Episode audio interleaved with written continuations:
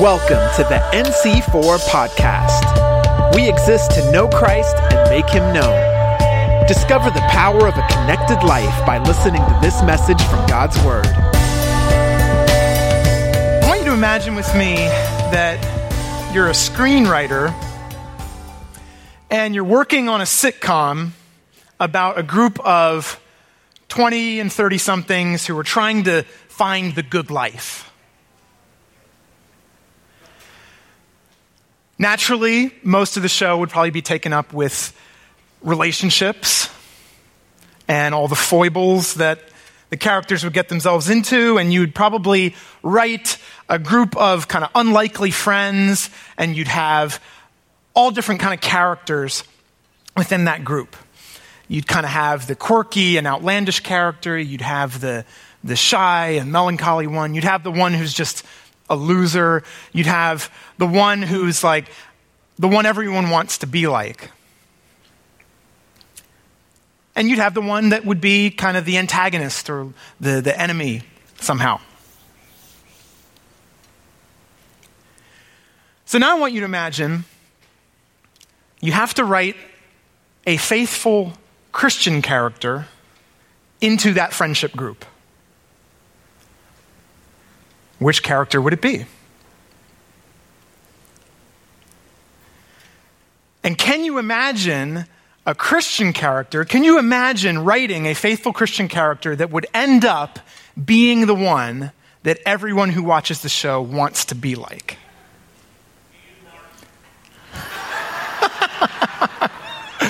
Thanks, Brett. I'll pay you later.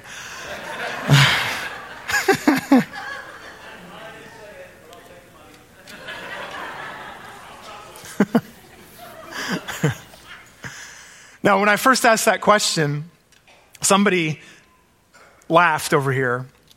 And I'm asking that kind of ironically because it, it, sounds like a pretty unlikely outcome, doesn't it? It's hard for us to picture. And I think what we have is a, is a, it's a, it's a failure of imagination when it comes to this. But we know why. So, in our, I, I don't need to tell you, in our social context, in our current cultural moment, when it comes to especially relationships, Christians are the ones who, at best, are seen as hopelessly out of date, laughably out of date, out of touch, or at worst, they're seen as enemies of progress. So it's not just that Christians are kind of not living the good life, but they're increasingly being seen as the ones holding everyone else back from the good life. And I think one of the major reasons, and again, like I said, this is a failure of imagination on our part, because one of the things that everyone knows is what Christians are against. Everybody knows when it comes to relationships and love and sex what Christians are against. But nobody knows, not even most Christians, what exactly we're for. We have very vague ideas about what, is, what it is we're actually for, but we've got very clear ideas on what it is we're against. And so the question we want to pursue in this series that we're starting today is what is a better vision for relationships. What is a vision of relationships as intended by God? And so that's the title of our series. And so, really, I think this is about reconfiguring our imagination and reconfiguring our desires to be in line with what God intended. And the reason is this the only way that you can tell whether something is good or bad, or whether something's being used well or being used poorly, is if you know its intended purpose. Without knowing the intended purpose of a thing, you can't possibly judge the rightness or wrongness of how it's being approached. And so, you know, the classic example is a watch is a terrible hammer until you realize that its intended purpose is to tell the time. And so, once you know the purpose, then you can actually judge whether it's a good or bad watch or whether the person using it is using it well or badly. And so, something I said on Vision Sunday a couple weeks ago was that I believe this year is the year where God wants us to rediscover the goodness of His will. Where God wants us to rediscover the goodness of His will for us.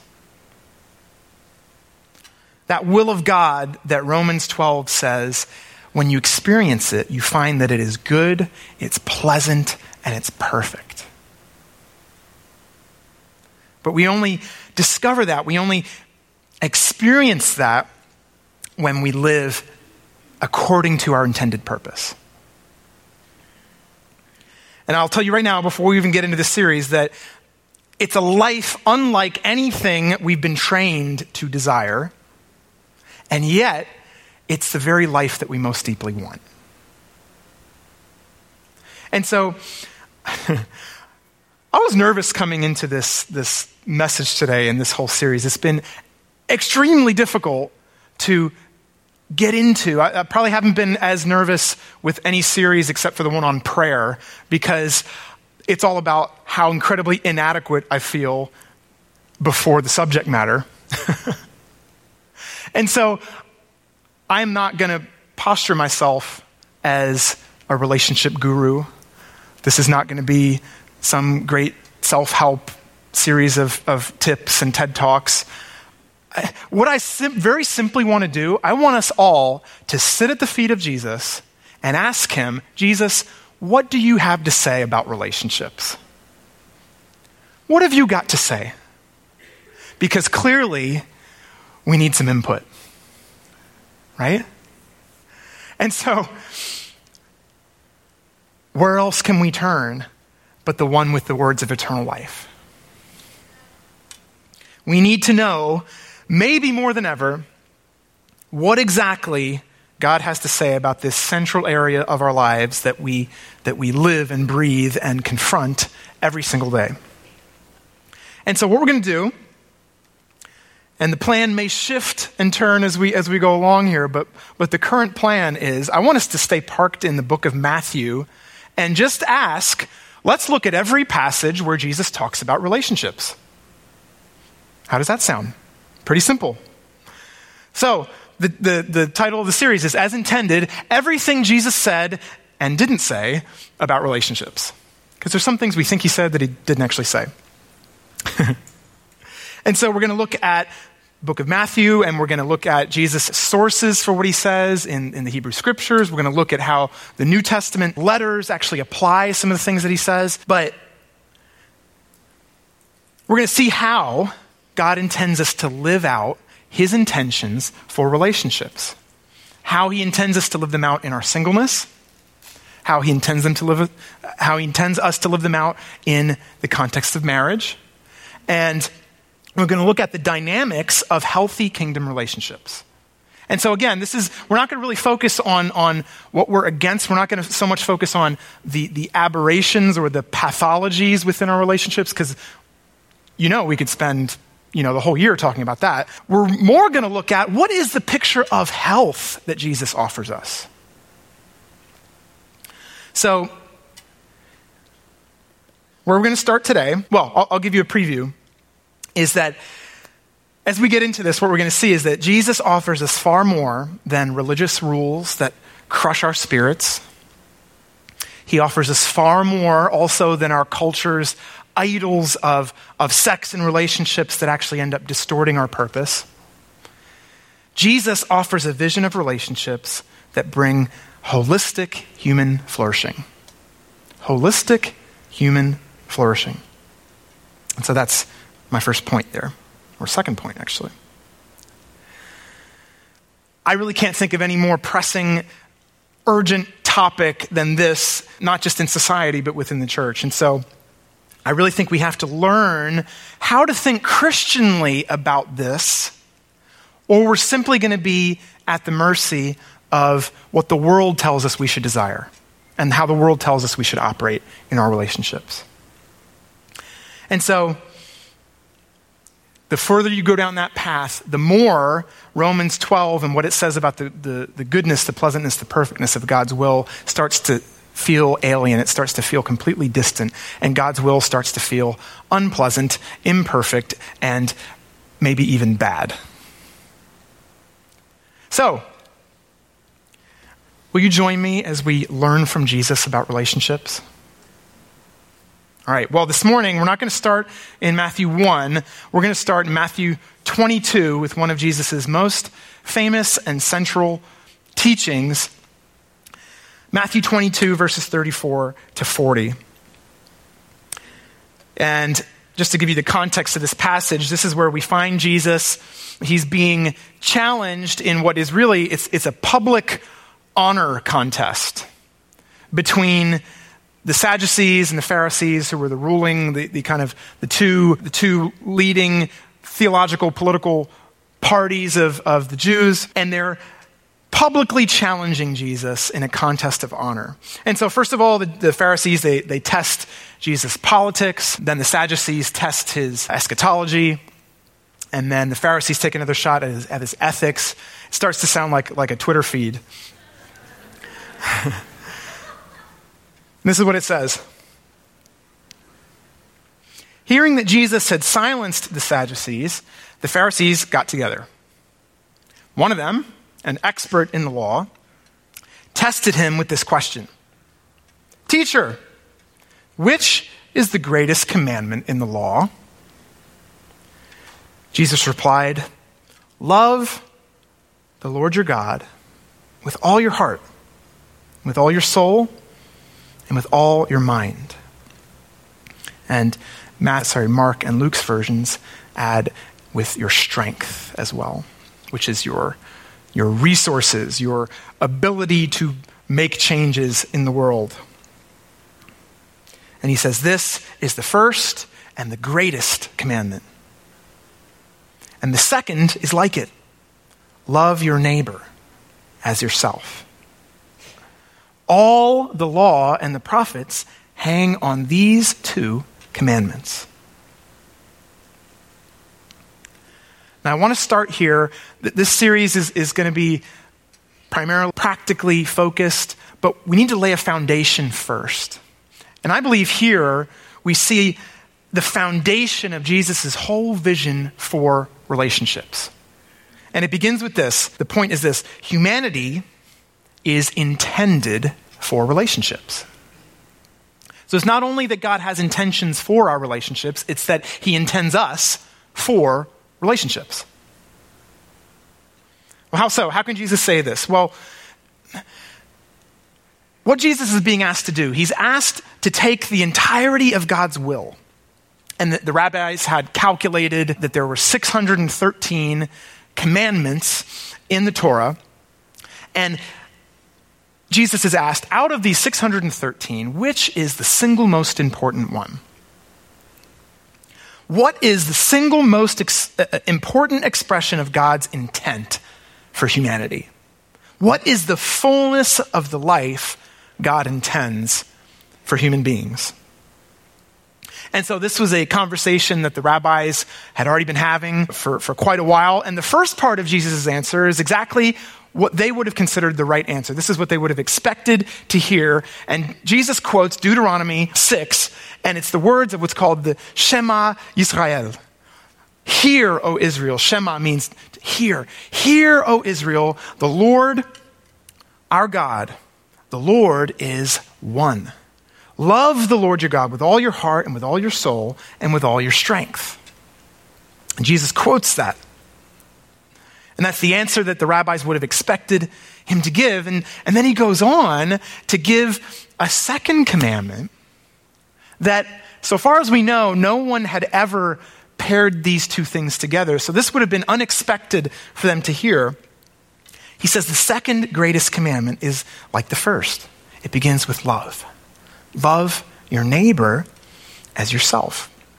And you know, a lot of times you'll hear that the Old Testament, you know, God is about law and anger and judgment and, and you know, and, and the New Testament, Jesus is all about love and, you know, loving your neighbor and, and like this is a new thing that Jesus adds. I didn't know, I, I grew up in church. I didn't know till I was an adult that Jesus is actually quoting the Old Testament here too. He's quoting the Torah there. It's, it's Leviticus 1918.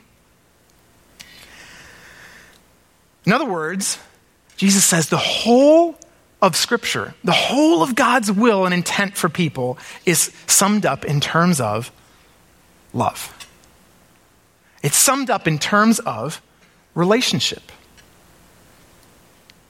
And so, does that mean the Beatles were right that all you need is love? You don't need any, any rules? Well, well, no, not exactly. It doesn't, Jesus doesn't get rid of obedience to the law. What he does is he gives us the, the overarching, what you could call the overarching hermeneutic principle. It's the overarching principle with which to interpret the entirety of God's will. And he says it's through this love. And if your interpretation of God's will excludes love, then you've misinterpreted God's will. The goal of it, the intent of obedience to the commandments, is to produce a love that encompasses the entirety of our personhood body, soul, mind, strength. Everything we are and everything we have, pervaded by love. That is the point of the obedience. The goal is love. And so if you obey God but never end up loving Him, Jesus says you're, you're, you're missing the point. And there's another famous passage where Jesus spoke to the Pharisees who, who uh, there were 613 laws stipulated in the Torah, so they calculated. They added another couple thousand to make sure that they didn't break the 613. These guys were meticulous. And it was out of a desire for zeal and righteousness so that God would restore Israel. You know, those are all good things. But Jesus says, You know the scriptures inside and out, and you think that by searching them, You'll find God, and all the while you refuse to come to me, the one that they're trying to lead you to. You refuse to come to me that I might give you life. And so, if you obey God but never love Him, you've missed the point. And I want you to notice that Jesus pairs these two commands together and he makes them kind of two sides of one coin. And he says, God's intent for you is not just a self centered spiritual experience. If he left the one without the second, some people would come away with that, with that interpretation. Well, I just have to love God and, you know, forget about people. Well, Jesus says, no, his intent for you is not this individualistic, self centered spiritual experience, me alone with Jesus, you know, on the mountaintop. You cannot fulfill God's intent for you on your own. And what I'd just like to remind us in that passage there is that the word you is literally the last thing in that sentence. Love the Lord your God with all your heart, soul, mind, and strength. Love your neighbor as yourself. We come last in that equation. And yes, I know we need to you know, love ourselves and that kind of stuff. But I think Scripture generally assumes that we, we love ourselves pretty well. You may not think highly of yourself, but you may think often of yourself. and so, what Jesus is saying is that the, these two commands, they require each other. You can't have one without the other. First John tells us that it's impossible to love God, who we can't see, if we refuse to love our neighbors, who we can see. And we can't truly love people without a love for God because our love for people is motivated out of the love of God. And so, you see, these, these relational dimensions. You've got this vertical dimension, you've got a horizontal dimension, and you've got an inward dimension. And relationship is central to human flourishing. It's just that simple. And I think it makes perfect sense. Genesis 1:27 teaches us that we're made in the image of God. He made them in his own image, male and female, he created them in his own image. We're made in the image of God that scripture describes as relationship itself. The God who is the Trinity of Father, Son, and Holy Spirit. And so, what that, what that means for us in this is that because God is Trinity, relationship is ultimate reality. Ultimate reality, the, the foundational reality of the universe, is relational, it's personal. And if God is Trinity, it couldn't be any other way. And so, what that means is relationship is written into our hearts, and more than that, it's written into the fabric of reality itself. And so, why do I say that? Well, I say I, I think it makes perfect sense, therefore, why we put so much emphasis, why we pour so much of our lives and attention and, and, and effort into getting relationships, especially romantic relationships, because there's, there's part of us that knows this is essential. This, this is what life is all about. When we, the closest we come to touching real life, it seems, is intimate, loving connection of relationship. And so it makes sense that we put so much emphasis on it. It makes sense that all the debates about relationships and, and what's the right way and what's the wrong way and who's for and who's against, why these debates are not just kind of peripheral things that we, you know, we just have friendly debates about. You can see, when you see that relationship is, is part of the fabric of reality, you begin to understand why these debates bring up so much turmoil. They, they bring up so much kind of a, a seismic effect on society. It's because our humanity is not fulfilled apart from loving relationships. And that's a truth, no matter what branch of science you look into, it's a truth that we, we're, we're discovering more and more and more is confirmed by sciences. Every human person is designed for love and cannot flourish apart from intimate relationships.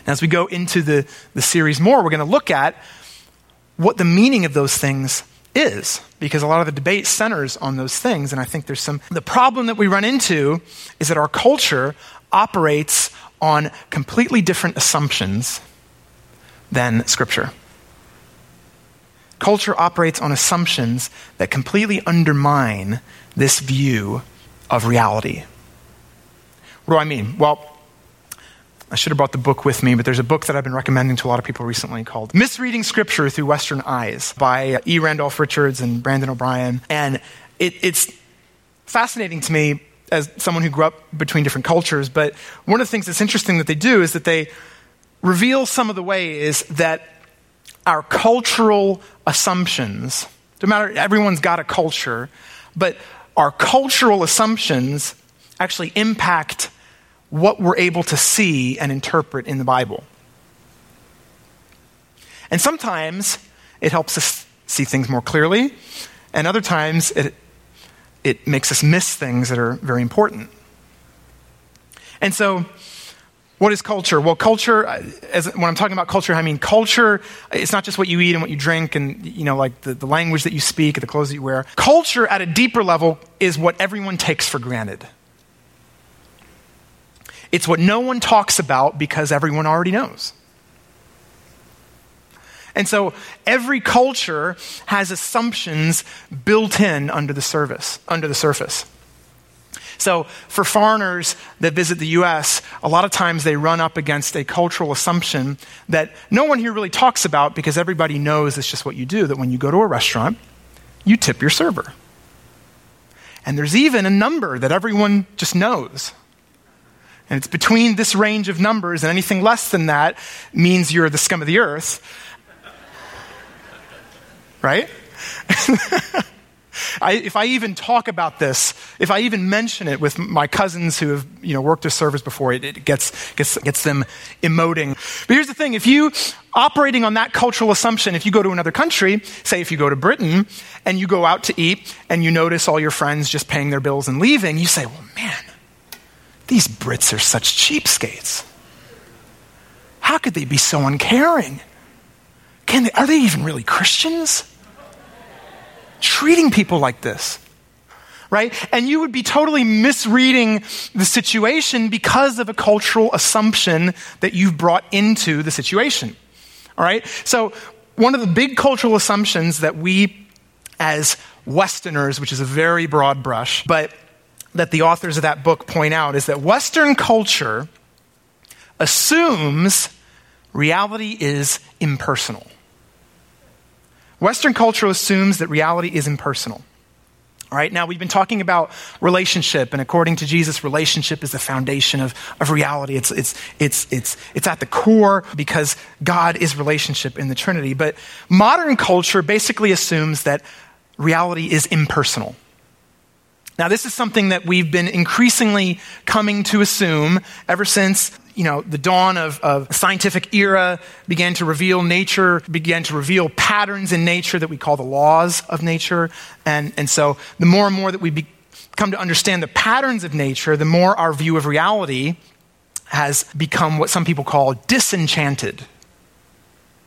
So previously, it would have been an enchanted view of the universe, where ancient people and even non Western people today would tend to look around, would experience life, and see relationships everywhere. Relationships between spirits and people and seasons and stars and, and ancestors and all this stuff. And so they look at life, and that's just what they see. Westerners tend to look at life and they see physics and movement and chemistry and economics. And so, of course, those are all real and accurate descriptions, but when they become the whole story, what, what you're left with is an impersonal universe. You're left with a universe that just, it's, it's, a, it's a clock that, if God is in the picture at all, it's a clock that He wound up and He just let it operate on its own. And so, what happens is in Western culture, rules have become more important than relationships. Rules have become more fundamental than relationships. And I think my favorite example of this, some of you will need to forgive me. I'll tell you in advance. You see this in Westerners' attitudes toward, towards time. All right? So, time. We picture time as a limited resource that we have to protect and guard. And, and it's, so it's very important to us, especially in America. It's very, very important to arrive on time, to end on time. All right? And we count it as, as a matter of politeness. We get upset when people don't respect our time. When people waste our time, we get very upset. And that's, it's just part of our cultural assumption. All right? But, but if you've ever spent any time in a non Western culture, you find that there's some very different assumptions at work. All right? So, in non Western cultures, typically they put community over correctness. So, the meeting doesn't start at 10 o'clock when the schedule says, the meeting starts when everybody gets here. And that might be 12 o'clock. and, and, because of our cultural, when we're more unaware of them, you can look at that, and Westerners tend to say, man, they're always late, they're wasting so much time, they're so inefficient. And non Westerners look at Westerners and say, man, these people are bizarre. Why do they care so much about that ticking clock? I mean, and so what, what you see is different cultural assumptions at play, right? And so,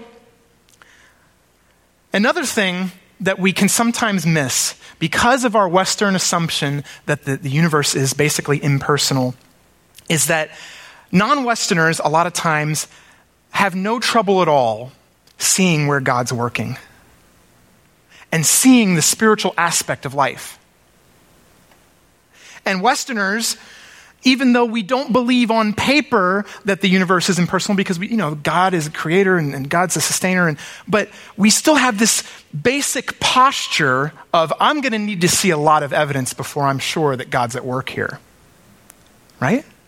And, and it impacts our level of faith. It impacts all sorts of our, all sorts of areas of our walk of life. And part of the reason is that rules weigh heavier in our minds than relationships. And so, okay, I'm, I'm, I'm being kind of hard on Western culture, but I'm not. I'm not just trashing Western culture because there's some things that it gets right that other cultures, you know, find harder to understand. But, but what I'm trying to get at here is clearly Jesus did not share our Western cultural assumptions. Remember when his friend was dying? And they said, Jesus, he's dying. And he says, Well, I'm going to hang out here for a couple more days. He didn't see Lazarus' time as a precious commodity that he, you know, right? And, and, and Jesus saw reality as fundamentally personal. And so he lived his life as if, and this is our next point, relationships define reality more than rules. And if you don't see that, it'll be hard to make sense of a lot of the things that Jesus says and does, because a lot of times, and, and Westerners struggle with the areas of, of, you know, the Gospels where it seems like Jesus is doing something, you know, contrary to the law. You know, he's picking grain on the Sabbath. He's, he's touching lepers. He's, he's not punishing an adulterous woman. In other words, Jesus makes exceptions. And when rules are so important to us, we, we take issue with that. But in each of those cases, what you see is that Jesus is highlighting the person above the law. He's highlighting the relationship above the rule. He's not getting rid of the rule, but he's putting the things in the proper order. And so he says, Sabbath was made for man, not man for the Sabbath. The rules that God laid down in the law were all about creating the conditions where a relationship could flourish, where a relationship would be protected, where a relationship between God and man could develop, where, where relationships between man and man could flourish. But one of the things that we've done is that we often reduce God's calling on us to just about following rules. We reduce our sense of a life, you know, a good Christian life to am I following the rules? N.T. Wright calls this moralizing our vocation. In other words, reducing what God has called us to to just following the rights and wrongs. We assume that God's intent for us, his heart for us, is to abide by a set of standards. And because we didn't abide by those standards, well, that's why Jesus went to the cross. And so here's why, to, to, to swing it back to relationships. If I were to ask you, what's God's heart for relationships, for love, sex, relationships? What is God's heart? Most of us, that this, the surveys would suggest that most of us would struggle to say anything beyond no sex before marriage. We, that's very clear in our minds. Whether we do it or not is different matter. But no sex before marriage. And so, if that's what we've reduced God's heart to in terms of relationships, well, then it's no wonder that when Jesus says, I've come to give you a life of abundance, that to us, it feels more like a life of encumbrance. Because we've reduced it to a set of rules. And so I think what's happened is we've been far more shaped by our culture in this area than by Christ. You know, I was convicted preparing this because I was remembering as a teenager and even younger kid growing up in church, I remember at times feeling jealousy towards my friends who seemed like they could do whatever they wanted. They could sleep with whoever, they could do whatever. You know, and sometimes I would feel like that jealousy of they get to do whatever. But I would have even worse feelings towards my Christian friends who would have sex before marriage and then repent because it would be like, God, they get to have their cake and eat it too. You know?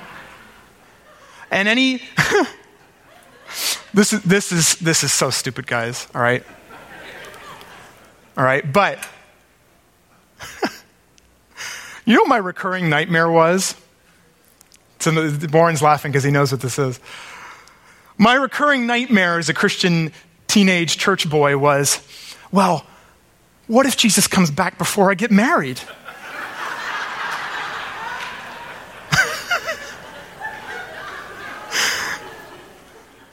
and I remember a friend of mine in school saying, You'll never make it till you're married. And I said, I'll show you, you know. And then when I get married, that's going to be great. I'm going to have, you know. And, and you know what was happening? So I was obedient to a degree, but here's what was happening. Even though I was doing what God said to do, I was chasing after what the world said I should desire. So even though I, I, was going after what the world set up as this is what you should want, this is your desire, this is going to fulfill you. It's just that I was trying to do it in a Christiany way. Right?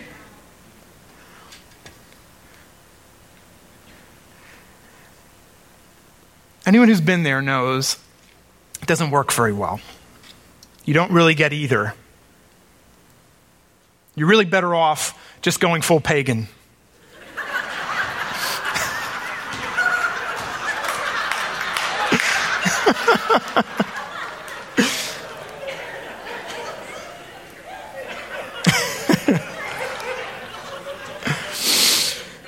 Someone's going to quote me on that. Don't send me an email about that.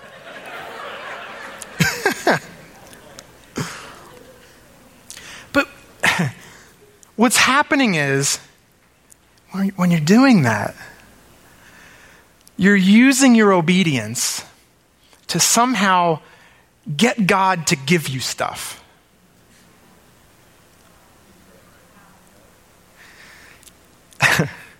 You're using obedience to try and get God in your debt to, to get other things. And that's not what we're made for. God is the only good thing that never comes to an end. He is the only thing that we're designed to run on, to, to, to be satisfied with. And so the end of obedience, it's not paradise, it's not this, it's not healing and whole. It's, it's, it's God. The point of obeying is so that we can have relationship with Him. He is the end that we were made for and that we desire. And so the last point here is that the end of obedience is relationship. It's not morality that's at the center of what it means to, human, to be a human being, it's relationship. And so we can do all the right things and we can use them to avoid relationship with God all because our hearts actually want something else.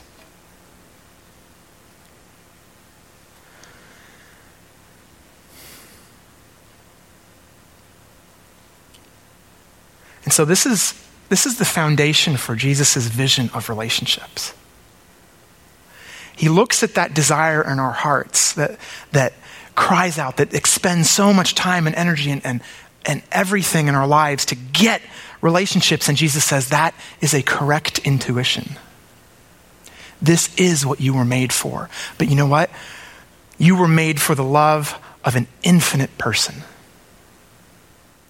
Because even if you get the love of the person that you set your desire on, eventually that person is going to come to an end. But God is the only good thing that never comes to an end. He's the only, you're, you're designed for love, and not only that, you're designed for the love of an infinite person. And so, this is what Jesus holds out to us as this is the point of relationships. This is a revelation of who I am. I am Trinity. I, I, am relationship in myself. When you find yourself in relationship, that is how you actually reflect my image. You can't reflect it fully on your own. You can only reflect it in relationship. And so, our intuition is true that relationships are the ticket to the good life.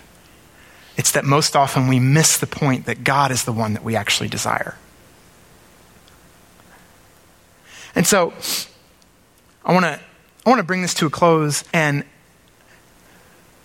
bring up an image here that inspired our, our artwork for the, for the series. This is Picasso's The Dance of Youth and uh, you can see it reflected in our in our series art. But this is it, it's a picture of all the peoples of the world in this harmonious relationship with the Holy Spirit at the center.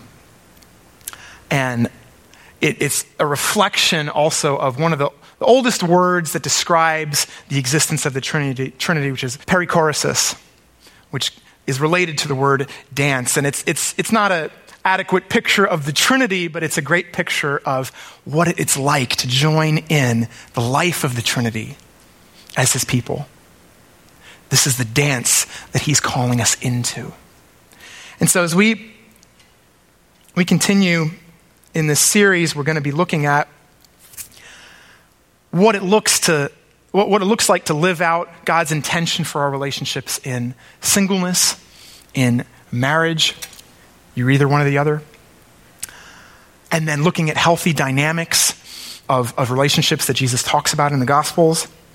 And I really believe that as we do that, God's going to be helping us rediscover the goodness of his intent.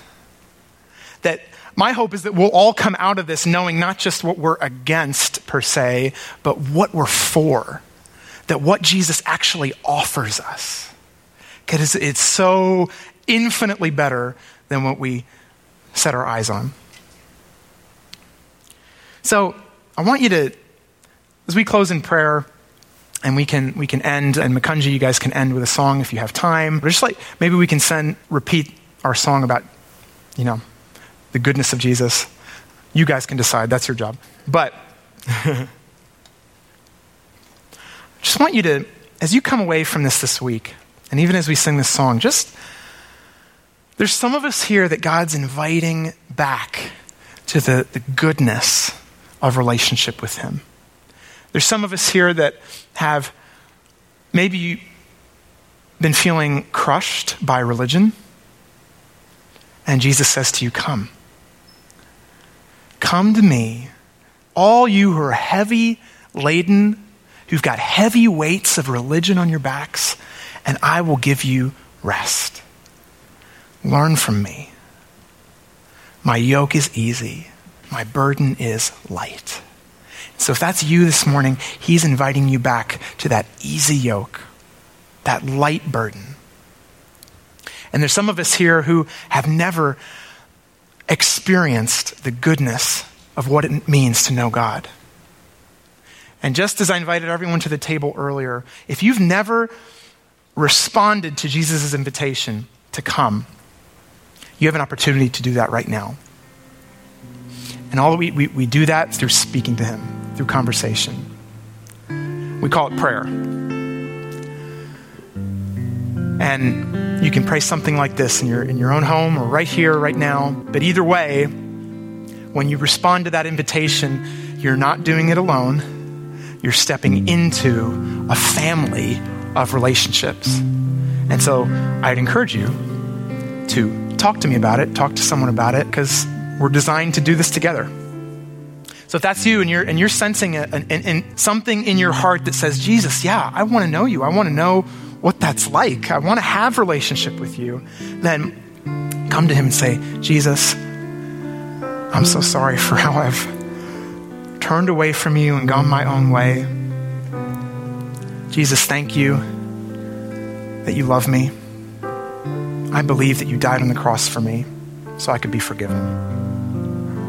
I believe that you rose again from the dead so that I could have a new life. Jesus, please give me your Holy Spirit. Make me one of your children right now. I commit my life to you. Amen. So let's, why don't you stand with me and we'll just uh, close in prayer and end with a, with a chorus together. Jesus, we thank you for this picture that you offer us of a flourishing, abundant human life that can only be found in knowing you. Jesus, would you reawaken our imaginations this morning? That relationship with you, relationship with our brothers and sisters would weigh far heavier than, than rules and regulations. That love would be our guiding principle, and that your love would transform us into obedient children who desire to do your will, not only out of duty, but out of delight. We pray this, Lord, in Jesus' name. Thank you for listening to the NC4 podcast. For more info, visit our website at nc4.org. We believe in the power of a connected life. If you prayed to give your life to Jesus today, we'd love to help you walk it out together. Just text the word Jesus to 610 816 6062.